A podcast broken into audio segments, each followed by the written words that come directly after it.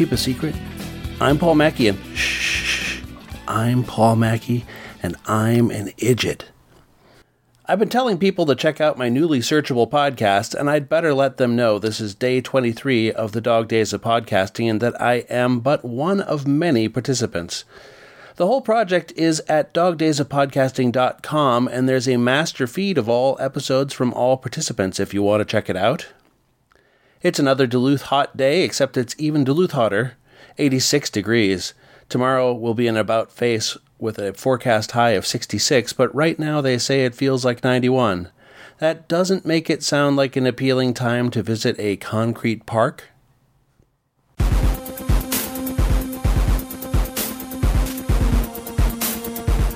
Really Big Things, a serial by Paul Mackey.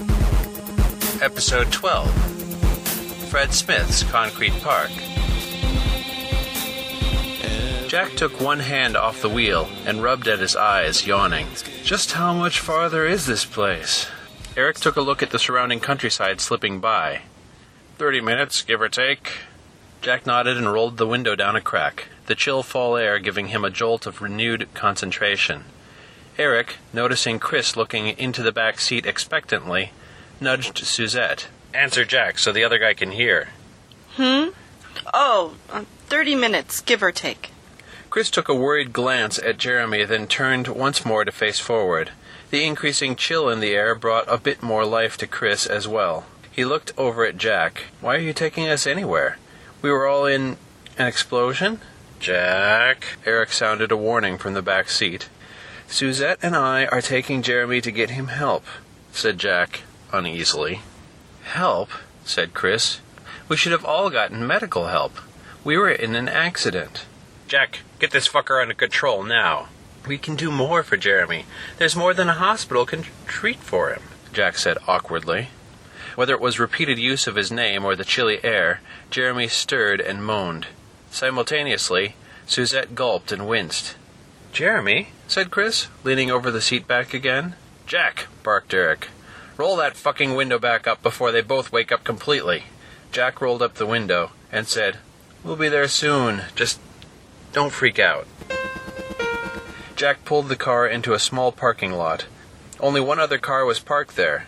In the fields beyond stood a menagerie of crudely formed animals and humanoid statues, glinting slightly in the occasional ray of sunshine. Jack pulled Jeremy's slumped form out of the car, and Chris helped Suzette out of the other side. Suzette leaned somewhat heavily against Chris as they began to walk between the sculptures. Upon closer inspection, the figures were fabricated from crudely molded concrete, inlaid with brown and green shards from broken bottles. In the center of it all rose a small conical hut. A couple of tourists were emerging from the door on the side. It looked as though it was close quarters for the two of them, and they blushed slightly when they realized they were not alone. You know, it's no house on the rock, declared the woman loudly, while patting herself casually up and down, making sure all clothing was in its proper place.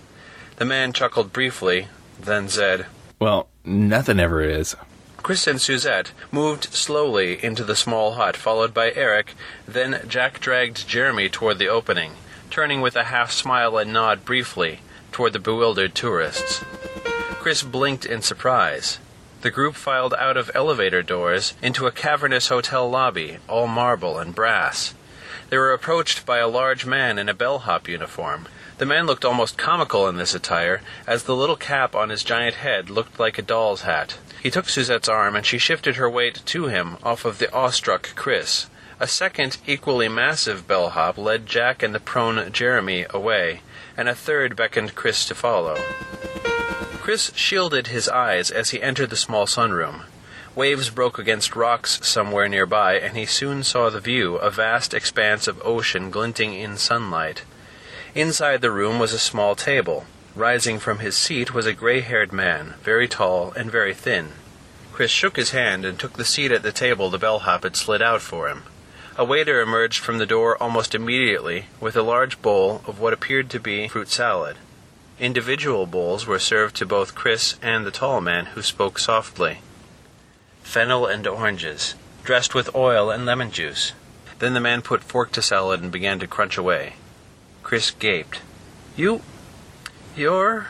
The man swallowed quickly. Ivo Fermat, yes. As you can no doubt tell from your surroundings, of the many tales that have been told about me, only the strangest are true. Fermat smiled a thin smile. Now eat. This salad is at its best whilst it retains its chill. Chris picked up his fork out of pure politeness, the surreal nature of everything giving way to some new sort of shock. The cool slices of fennel bulb crunched noisily over the low sound of distant pounding surf. I'm told you lost a camera and a laptop along with your car at Ed's museum, said Ivo. It's all quite regrettable. I will endeavor to set everything right when all is concluded. The meal continued through a number of courses and small talk about cameras and photography. Chris found himself devouring every deluxe dish placed in front of him. Ah, dessert, said Ivo. It is nearly impossible to get good tiramisu anymore. No one has had a very good one, but everyone thinks they have had a good one delivered with their pizzas or down at the Seven. So you're a criminal, said Chris suddenly. Ivo paused and dabbed at the corner of his mouth with a napkin. I am wanted by federal authorities, but I assure you I am a good man. This pretty much killed the conversation. When he finished his dessert, Ivo rose from the table. I must now excuse myself. The door to the right is a bedroom suite. I am certain you will wish to clean up and get some rest. I will send someone up with a medical kit to tend to your injuries. I feel confident in Suzette's analysis of the situation, however unusual, said Ivo. Unusual? Said Eric, eyes wide. He fried a purple eye. Eric, Jack, and Ivo were outside Jeremy's room preparing to go inside. I believe, based on the total lack of apparent purpose, that this is all a grand coincidence, beginning when John here mistook this man for Michael, his effect on the wraith notwithstanding. A small man with a medical bag emerged from the room with a polite nod to the three men. Head to the Ocean View suite next, Jacob, said Ivo quietly. The subject, began Eric, but Ivo cut him off. Eric, you know I detest your habit of dehumanizing these individuals, however understandable the habit may be. The subject has a name. Does he not, John? Yes, said Jack. His name is Jeremy. Ivo's eyes went far away for a short moment. Then he blinked and said, Well, let's see him. Ivo led the way into the room.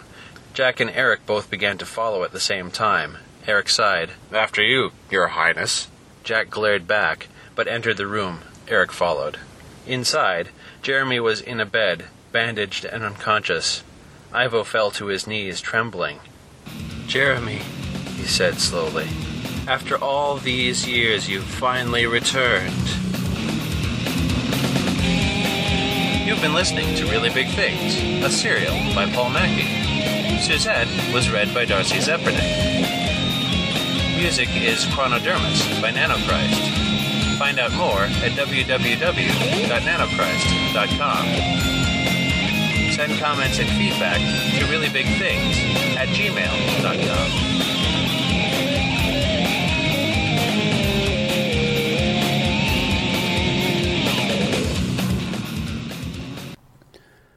Well, my first concern was not knowing how far it was between Chatty Belle and Fred Smith's Concrete Park. It would be a bit embarrassing if it was actually a 20 minute drive, but perhaps I checked that fact back in the day. 1 hour 45. Long enough to drive for a while, ask how long, and still be told 30 minutes or so. I took some liberties with the layout of the park, again, another place I've not actually been to yet. It's apparently on a logical enough path between my house and my sister's house, so I'll probably tick it off my list in the next year or so now that I know this. There is no grotto space or hut in this park, but I needed there to be one, so there is in this universe. The bystander tourists were portrayed by then regulars at the deadpan Leanne Mabry and Clara High. I couldn't help referencing House on the Rock, it being also in Wisconsin, meant it made sense. I'm sure you get the joke, me calling this guy Ivo Fermat. I love a fennel and orange salad, but it's best with a really fresh bulb of fennel, and I seem to mostly miss them. I'm not sure when the season to find them freshest is. I don't know if I've had a really good tiramisu, but I know there are certainly a lot of mediocre ones out there. Already, you can see I made a pivot between Jack being a minor player to Jack being key to the story in some way. Ivo thought this was all an ordinary coincidence, but of course I had bigger plans than that, too. I decided to make this episode a quicker one this afternoon, at least in part because I want to turn all the fans back on, so hey, happy hunting! Especially Michael Butler.